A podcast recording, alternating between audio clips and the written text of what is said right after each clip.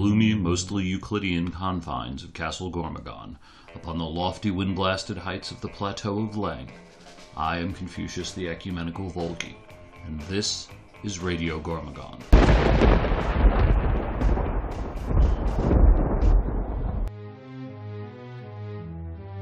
Welcome back to the second part of our episode that seems to be meandering around a bit. The Mandarin and I, Gorti, have convinced Pewter to stop his grenade fishing, and we've moved into a small, nondescript room in the village just outside the castle to finish our conversation. We'll continue talking about polarizing groups, dive into some academics, and even touch on what we did for vacations this summer. Where am I? In the village. What do you want?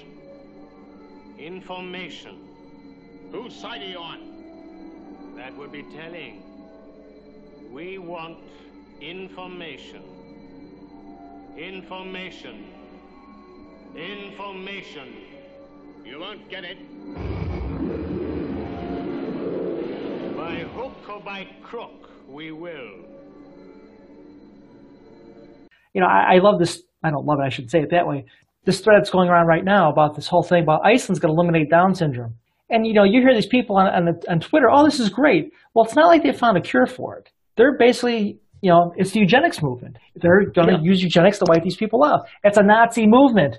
But somehow, because it's it's abortion, a sacrament to the left, somehow they're able not to, to see past that. You know, you're not eliminating the disease; you're eliminating the people. The disease will still be coming back. You're just basically murdering people at this point. It, it, it's abhorrent. Yeah, no, I, if we're going to, that's a good transition. I mean, but you're right. I mean, I agree that the left does tend to make a quote sacrament out of, of, of abortion. It's it's a it's a touchstone. You you can't run for office if you're on if you're a Democrat or on the left unless you are pro pro choice. I'm going to be polite here, but pro choice. But it's intriguing because there's all kinds of gradations of pro choice.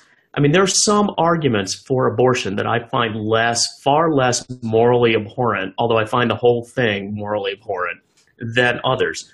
There's a difference between the Planned Parenthood argument, which is abortion on demand up until the baby comes out of the canal, until the baby's head comes out of the birth canal. I mean, and and this girl was raped, and it's a week and a half after she was raped, and you know, do I, I think that's evil? Yeah, yes, it's sort of a yes, but. Do I think the Planned Parenthood position is evil? Yes. I mean, there's there's no doubt in my mind on that one.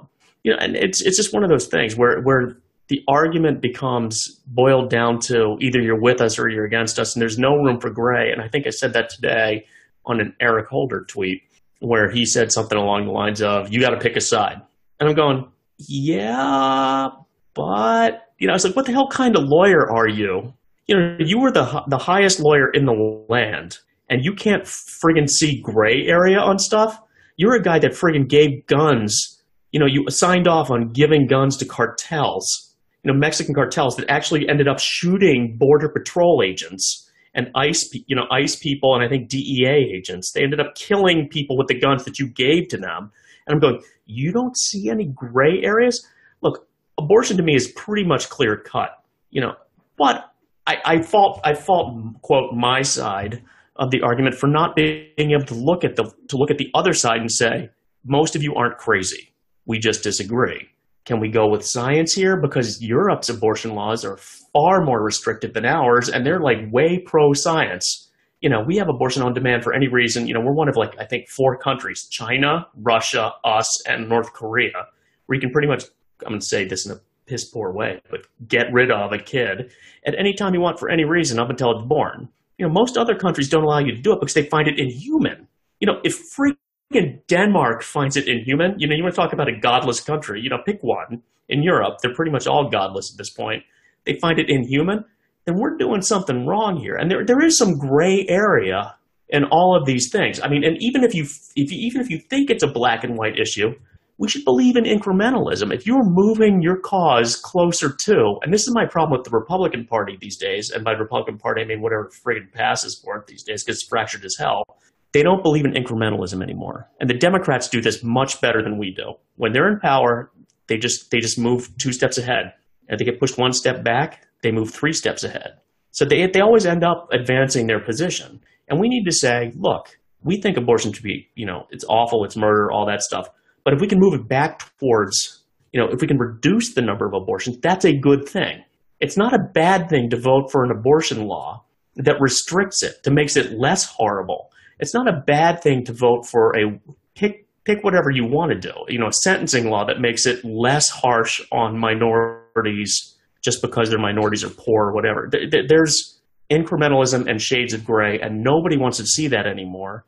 And again, it comes back to critical thinking and a classical liberal arts education, which I know Gord had because they even made you write at your big, big fancy engineering school, right? You had to learn to write technically, and you know, although you already knew how to because you went to Sainted Jesuit school, but yeah, it's that type of thing. I mean, it's you need to be trained in a lot of different aspects.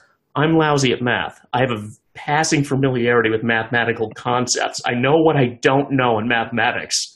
The people that are dangerous are the people who don't know what they don't know. And that to me seems to be much more prevalent on the left and the far right. They don't know what they don't know. They don't understand history. They've never read a book on history. Like they don't, they've never understood their history classes. They don't understand American society. They, they haven't read the Constitution. They don't understand how it all works together. And it's just, it's facile to them. They just say, well, it must be this way because I think it's this way. So that's, or, that's, or I've been told it's this way. Exactly. And I'm not going to apply any critical thinking to really question that. I think, and I, I've seen it with my kids, less so in the Jesuit school, but the, but they don't have to write as much as we ever did. We wrote all the time, and it was handwritten. So handwriting, and they've done studies on this. I've heard it, God forbid, NPR on my way into work. You know, but if you if you handwrite, you retain more when you take notes than if you just type it out because you're if you type well, you're just literally transcribing, which never processes in your brain. If you're handwriting, it's a lot slower, so it takes time to process. You're only writing down the most important stuff. You're jotting notes to yourself to remind you later. So well, it's, it's you're a, you're buffering those thoughts in your head, so you're you're reinforcing it there. Your That's IT words mean nothing to me. I think I understand the concept, but yes, I, I, I, tend to agree with that. You're actually thinking of your, your low level processing them before you spit them back out on the paper. You're like, okay, this is important, this isn't, but you're not fully processing them at a higher level. You're not using all your, I don't know, whatever. You're not using all your computing ability to deal with it. You're just processing out and saying, okay, important word, not important, important, important concept. And, and there's less of that now. And, and, all our papers used to be handwritten. I mean, I remember in grade school, I don't know about Gord. I mean, you went to a Catholic grade school as well. We had to handwrite all our papers and they had to be right. I mean, you didn't get to, I mean, it, you, they better be looking good. I mean, I don't know. Did Mandy, did you go to Catholic grade school or? Oh, oh yeah. And, and, and liquid paper was, was the, um, savior and bane of our existence because the nuns did not care for that. no, no, they. My sister. Here's a good story. So my sister had a nun in first grade, Sister Boniface, and she cut all the erasers off the kids' pencils in first grade because they weren't allowed to make mistakes, and assigned them all numbers. She referred to the kids by numbers. Like my sister's number was 12, and she chose that as her basketball number at a public school when she went to high school. So she chose that number because that was her number. She was number 12. You are number six. I am not a number. I am a free man.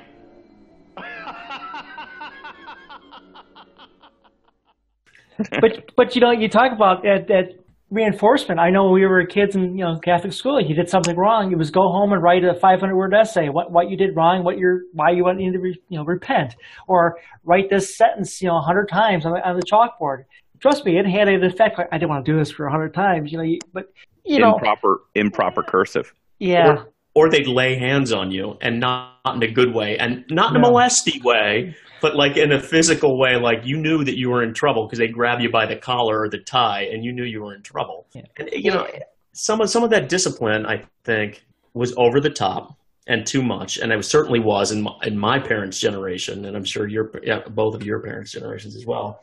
But there's a place for that sort of physical discipline of the kids where they know who's boss and they know that they're there for one purpose. Now I don't think that they get that they're there for one purpose. And I think we lose some of the critical thinking skills because I know some teachers and they get flack when they when they correct the kids writing and they correct the kids grammar and they correct the kids punctuation because they're like, "Well, this is an English class." And the teachers are like, I don't give a sh- I don't give a darn. You know, you've got to get this right because you have to go out in the world and work for somebody like Gork or me or Mandy or God forbid Czar. You know, you know, and it's one of those things where I don't care if you can't write a coherent letter. You, you're of no use to me. I've had to teach college graduate kids how to write a friggin' business letter. Like Yep. literally sit them down and say, "Who are you writing to?" Okay, I'm writing this. Okay, that's the salutation. You know, and what do you want to tell them? Well, I want you know. Well, I want to tell. No, no, no, no, no. What's your purpose for writing this letter? Well, I need to know X. Okay, so that should be your you know your second sentence. Hi, I'm X from Y company. I need this from you. Oh, okay. And then you tell them why you need it. And then you give them a date by which you need it. And then you say, thank you very much, you know, sincerely, employee Z. It, they can't. It was. I was getting incoherent shit that was like three pages long, and I would I would cut it up and I'd hand it back. They call it the wounded polar bear. But I'd throw the stuff back on their desk, and they'd get upset with me. And I'm going, uh, "There's the door." I said, "You can walk right out this door now because I can find somebody to sit in your seat." You know, I, you know, I and I'd call them in and I'd say, "Look, here's the. I don't hate you. You just need to learn to write a letter in a professional manner. You can't do that now. I'm not saying you're a bad person. I'm just saying you need to learn to do this because you never learned it. And you're smart enough to do it, so just do it. The people that I get pissed off at are the people who continue to fight me on it. And I'd be like, okay, then I don't have time for you. And I'd never Here's- give them another job. So here's an experiment to try, and and I recommend it to try with your kids, and and then try it with others. But pick a relatively simple book that we all know. War and Peace. No, not War and Peace. Anna Karenina. No, something like Huckleberry Finn or That's Commodore. not a simple book. Get it while you still can. that's right. That's a good point. Um, or even simpler. Great Like- Gatsby. Little No. Prince. Oh, please shoot me. Green eggs and ham. There you go. Green eggs and ham. Green Eggs and Ask Ham. Ask your kid to summarize the book in like one or two sentences. And Give a Twitter summary of it. right, and I bet they can't do it because that's it's again it's a critical thinking skill that we have that the schools I will put the square line in the schools have have failed to teach anymore. the teachers don't know how to do it. That's, I mean, I hate to say it. That's the dirty secret. I mean, if you, they, they do studies, there's some exceptional teachers in public schools and in Catholic schools, just exceptional teachers. There are a whole ton of bad teachers in those schools, and they tend to congregate in the in the lower economic. You know, Chicago's got crap teachers. The city of Chicago, my guess is they've got crap teachers in a very strong union because they've got crap teachers. And you, who suffers for that? We The all kids. do. Well, we all do, but the kids suffer the most. I mean, I, I was ranting about this in D.C. years and years and years ago because we've, you know, Gort and I have seen generation after generation of inner city D.C. kids thrown under the bus. And Congress can't manage to friggin' they actually finally did, but to renew the voucher program, I believe, to get some of those kids to be able to go to better schools or schools, not even better schools, schools their parents chose for them you know, it would be so much better off if they could choose the schools they want to because the parents would have more buy-in to it and they, they would be able to get rid of the teachers. But so many of the teachers are unable to teach the skills that the kids need at higher levels to, to do what they're going to need to do in the real world, even in manufacturing these days. So It sounds like Flea Stack is in the room, but um, it could be Sleestak or it could be my wife going to the ice maker. but you know, he, like like you said, a critical thing in writing. The problem is, you know, when you and I sit down to write a, a business letter, or we sit down and write something for the for the website, you know, you sit down, you think your argument through, you formulate that argument, you may go through a draft or two. You know, it's again, it's not just a vomiting of consciousness. And I think, Um, and have that, you read? uh, have you oh, read? come on now. So- so- Have you read Pewter's posts? well, I really could use some editing. I've well, got for five say. of us maybe, but but you know the kids. I mean, the the, the phone here is is that basically stream of consciousness. So everything that comes out, again, just like they're getting instant information in, they're vomiting instant information out, and it's all you know coded. It's it's half sentences. The kids understand it. You know the acronyms, the the, the little cheat codes they use for it, whatever you want to call it. God, I'm so old. And on a wireless device here, you know. but It's my newfangled talkie box that Yeah. goes without the wires. Yeah, exactly. But again, I mean, I don't fault the technology. You know, it, it's a way to communicate. Someone needs to regulate that, though. And I don't mean the government needs to come in and, you know, that kind of regulation. you know, we talked about discipline before. And I don't think kids today have discipline, and it's not because I don't mean discipline like a nun knocking out of the chair. I mean self discipline to do certain things. And I think part of it is a lot of the parents are so helicopterish and do everything for their children because nobody wants to hear their children be you know suffer through adversity. No one wants to hear you know I didn't get this as a kid. I want to make sure you have everything I didn't have as a kid. And again, we coddle these children. We we, we isolate them, and the end result is, and going back to what we talked about before, we create a class of the permanently offended, the perpetually offended. You know, everything's going to trigger them because no one's ever confronted them. No one's ever told them, you know, Johnny, that you really do suck. Because the reason why you're not playing baseball because you can't catch the goddamn ball you know, here's an idea. You got it up because you wrote a paper. You know, it's horseshit. You know, let, let's you know call it what it is. And I think one of the things we've been dancing around here the last few minutes is it's kind of a pet theory of mine, but as much as I love and embrace, and I think it really helps us, you know, there's a certain lack of a better term, culpability that technology has in this and the advancement, right? It is very easy for the millennial generation now to share stuff in 140 characters on Twitter or some Instagram post uh, with very little context and, and very little insight into it. Drives me crazy at work. And, and the people that work for me know this. Do not forward me an email that's just a link. Like, here's the story. Like, tell me why I should care about it. Tell me what does this make like I will hit delete and not even read it. Just almost out of spite and if I'm really in a bad mood, I will go over to that person and go, dude, you got to give me some context on this stuff because just send me a link about why, I don't know, Amazon is doing something with their cloud computing, something like that. Like, that's great. There's a ton of shit happening in this world, and a single link doesn't do much for me. And, and I do my own reading, and I have a bunch of things that I source and podcasts I listen to. Shooting me a link doesn't matter. So I wonder if um, you know, back to my theory, I wonder if the combination of the technology and kind of what we were saying of the press's uh, current um, focus, and and you think of it, you know, the Mandy said it. It's it's they kind of put this this lens that we look through it, as he was saying, as we look at history, right?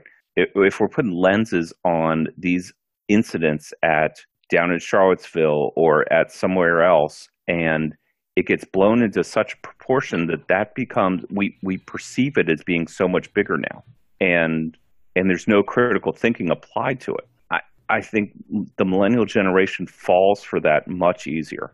They don't have time to think about it because it, it well and i'm being funny. Like you said you, you get a, a twitter storm that goes you know goes out. You get facebook. You get you've got the internet there's no time to decompress. It's one story to the next, one story to the next, and nobody takes the time to think about what's being said. Like you said, it's it's snippet headline. You know, whatever that headline said, that's the news story. Don't bother to read down three you know lines into it or three paragraphs into it where it says, well, that's not really what happened. But that's all I see is you know you know, woman gives birth a bad boy or what, you know, whatever. It, it's that goofy, you know, those those things that happen. And again, these kids don't get a chance to compress. I don't think that they, again, these, our kids aren't stupid. They're, they're, some of these kids are very, very bright. They just don't take the time to stop, think, and, and analyze. And in some ways, they don't have the time to do it. Not because they're over, they're busy. It's just that there's so much flooding in now. You know, when we were kids, you had the, the, the five o'clock local news or six o'clock for you, you, you, East Coast guys, and then you know it was the seven o'clock world news came out for a half hour, and then maybe you saw the newspaper the next morning, and maybe you, if you're lucky, you caught the midday edition with the updated headline but you weren't we had, inundated. We had three major channels. Exactly. And that was it. Now, I mean, you you could go from 24 hours a day and not be able to keep up with everything, even if it was just stuff you were interested in, your side of the argument. You couldn't keep up with everything that's written. There's so many sites out there. And again, people don't stop to think. And I think that's the part of the problem too, is they start to get into this mode of thinking that whatever there has got to be true because this got retweeted a thousand times, or you know, it's got a million likes on Facebook. It's got to be true. But you know, if we're all stupid enough to hit like right away, doesn't mean it's right. It just means we didn't bother reading three, you know, sentences into the you know, actual story to realize, oh, that's not my position at all, or that, that that's totally contradictory what I, what I think. But again, we are so overwhelmed. And again, it's not an excuse. I'm not trying to make an excuse for these people, but I think a lot it's of that plays into it. Yeah, and I I agree. And some of it is that yeah, pewter, you can't do math because you suck at math. And I was actually told that at unnamed Jesuit school, but I was I tried to get into calculus, you know, and I had passed pre-calculus. I think I had a B minus maybe, and they had one class of calculus. That was it. I mean, you know, I wasn't I wasn't in the the Gort and Volgi track, you know, where they were well advanced. I mean, I was looking to go into calculus as a senior, I think, and they just looked at me and said no. And I said, why? And they said, because you're not good enough and we only got 30 spots. And I said, okay, fair. And I, I walked away, you know, because I knew it. I wasn't good enough to be in that class. Could I, could I have learned calculus?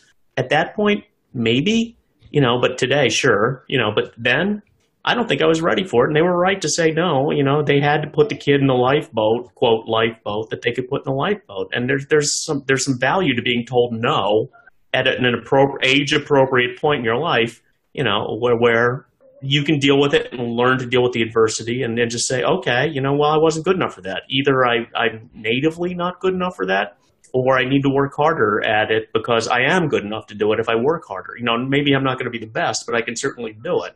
And I think a lot of kids aren't told that. I know in our school district that the parents get to choose the kids that go into the honors classes.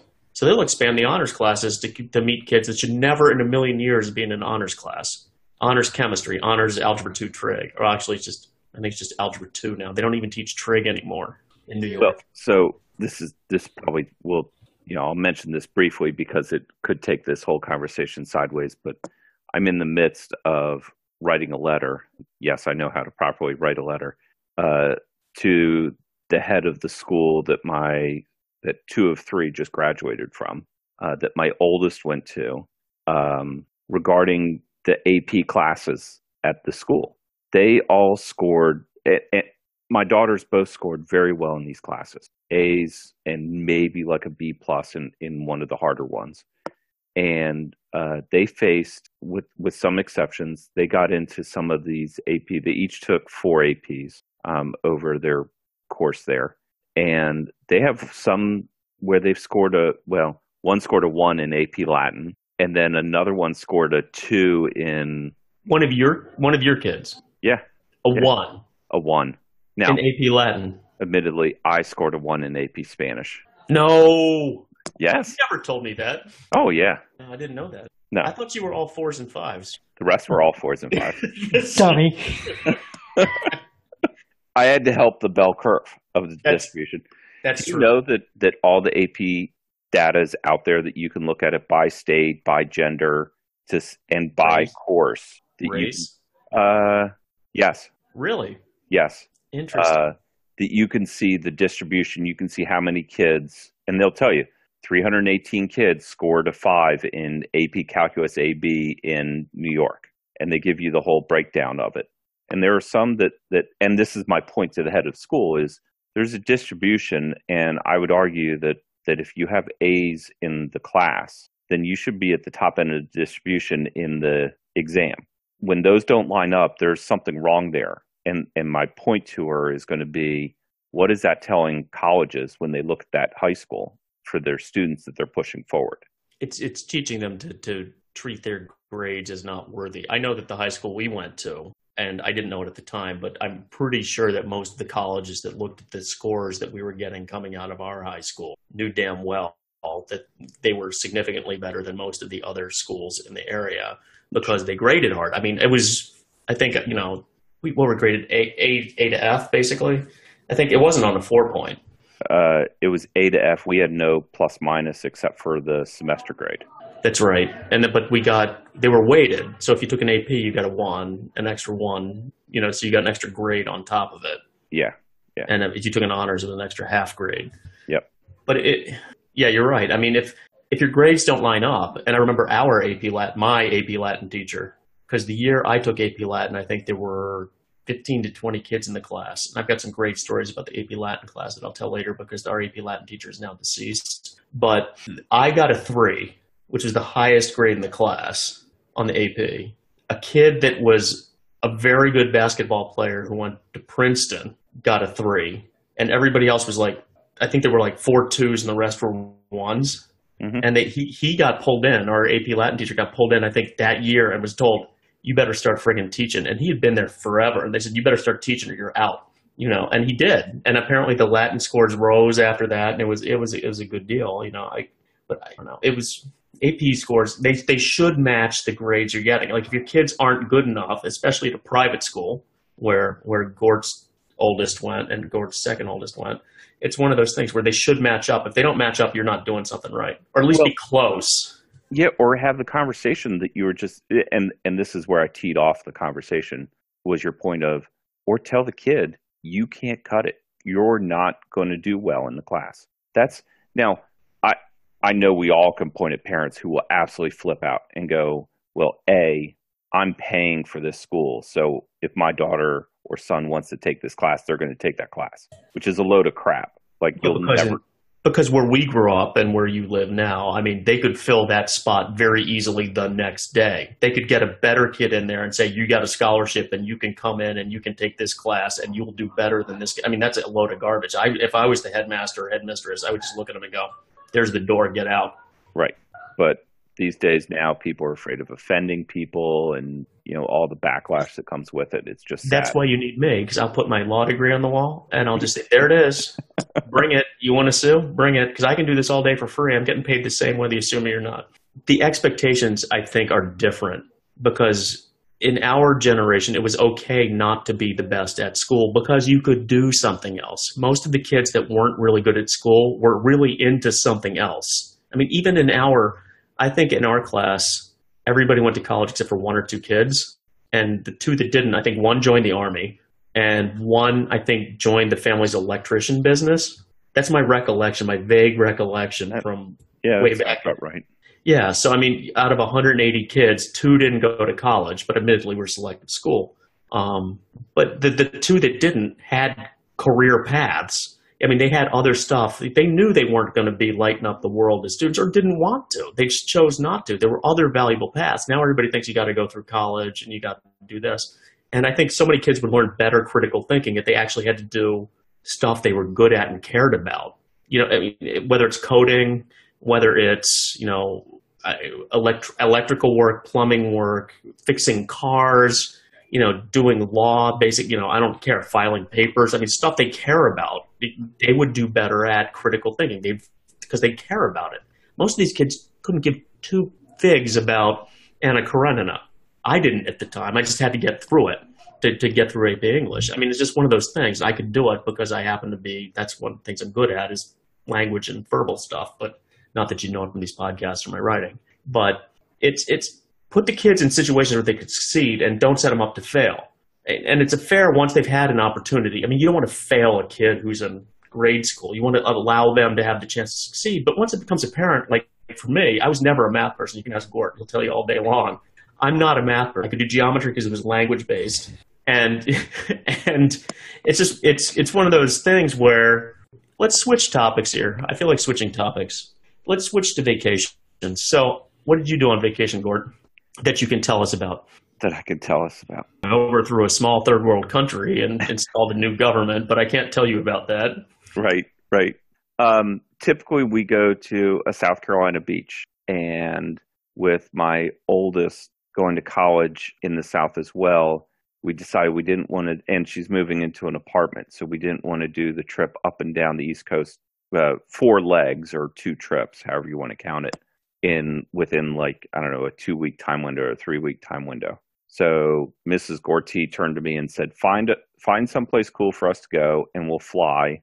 Uh, and I looked around the Caribbean, and August is its kind of low season because they claim that it's hot, um, and hot to them is 85 degrees. So we ended up going to Puerto Rico and had a lovely time. We did get some rain here and there, but we hiked in a rainforest to a set of waterfalls. We uh, went snorkeling for a full day. The snorkeling was interesting in that we were first supposed to go out to this further island that's supposed to be really great for snorkeling, but there was a tropical depression off the off the coast, and the part of the Atlantic we would have to cross between the two islands was too rough. Uh, we would be in it for like half an hour, and he said everyone on the boat would be throwing up. So we went to a closer one, and still the chop the chop that we had to go through. It was like it was this power catamaran boat that we were on, and we were like bouncing along, bouncing off the seats. It was it was some serious chop to go through. It was kind of cool. So yeah, it was a lot of fun. It was nice mm-hmm. and relaxing for the immediate family. So you got to h- hike in El Yunque. El Yunque, yes. That's what it is, right? It's the only. I think it's the only national park rainforest, tropical rainforest in the United States. I believe that's correct. Yeah. Well, my family went down to the undisclosed Delmarva location. This time there was no brownie, brownie or brawny involved, or brownies. There was no brownies or No code brown. no code brown. Well, not in the car, which is a good thing. So we went down there, and we actually had a great time. It was one of the nicest times we've had at uh, the undisclosed Delmarva location in quite some time. The weather was perfect. It was 77 to 80 degrees most of the time we were there, which is insane for that part of the country. I mean, last summer we were there, I think it was 100, 101, and it was probably 105 to 110 on the beach. You couldn't go up to the beach for more than like an hour. Yeah, It was that's crazy. really So. Yeah, we were able to sit on the beach, you know, for two straight days until it started raining and rained five inches in six hours because that's the way they roll. But so that's what we did, and that was fun. And now we've got our oldest going back to the Jesuit college in the in the Midwest, and he'll be heading out to England second semester next year. So, what did you do for your vacation, Mandy? Well, I, I hate to be a sad sack here, but we didn't do anything this year. Unfortunately, my son had um, summer school because of marching or regular band. Um, requirements to graduate either after two years of foreign language or two years of fine arts. And because he, like most of his buddies, were taking band, are also taking Spanish at the same time, there's not enough hours in the upcoming school year that started today to take the government civics class for a semester and the um, economics class he had to take. So him and all his buddies wound up taking it over the summer to get ahead. Okay. The drawback was they couldn't take the AP versions; they had to take the regular versions. But I told him, I said, "Trust me, it's not going to save me a lot of money if you can take a half a semester. This, this, do what you got to do." And then my wife had surgery, did- so, it was like it was Yeah, a you- long summer at home. Yeah, so you didn't get to stab any hobos or anything this summer, or like? oh, I didn't say that. Okay, well that's good because Chicago's full of them and they need some stabbing. Oh, you can find them anywhere. Oh, and, and summertime brings them out. They they bloom. It's it's fantastic. That's great. You know, they're just like the flowers that bloom in the spring, and then you just cut them down. Let a thousand flower, let a thousand hobos bloom, and then you can Oh. cut them up, vivisect them, and steal their organs and sell them to the Chinese for a top dollar. They run my wa- wafts across the, the the boulevard. It's it's fantastic. It's perfect. It's it's a it's a it's a big moneymaker. Anyway, so I think I think we're done with this this episode. We'll have to come up with an- a different one. I need to do something lighter. Obey me.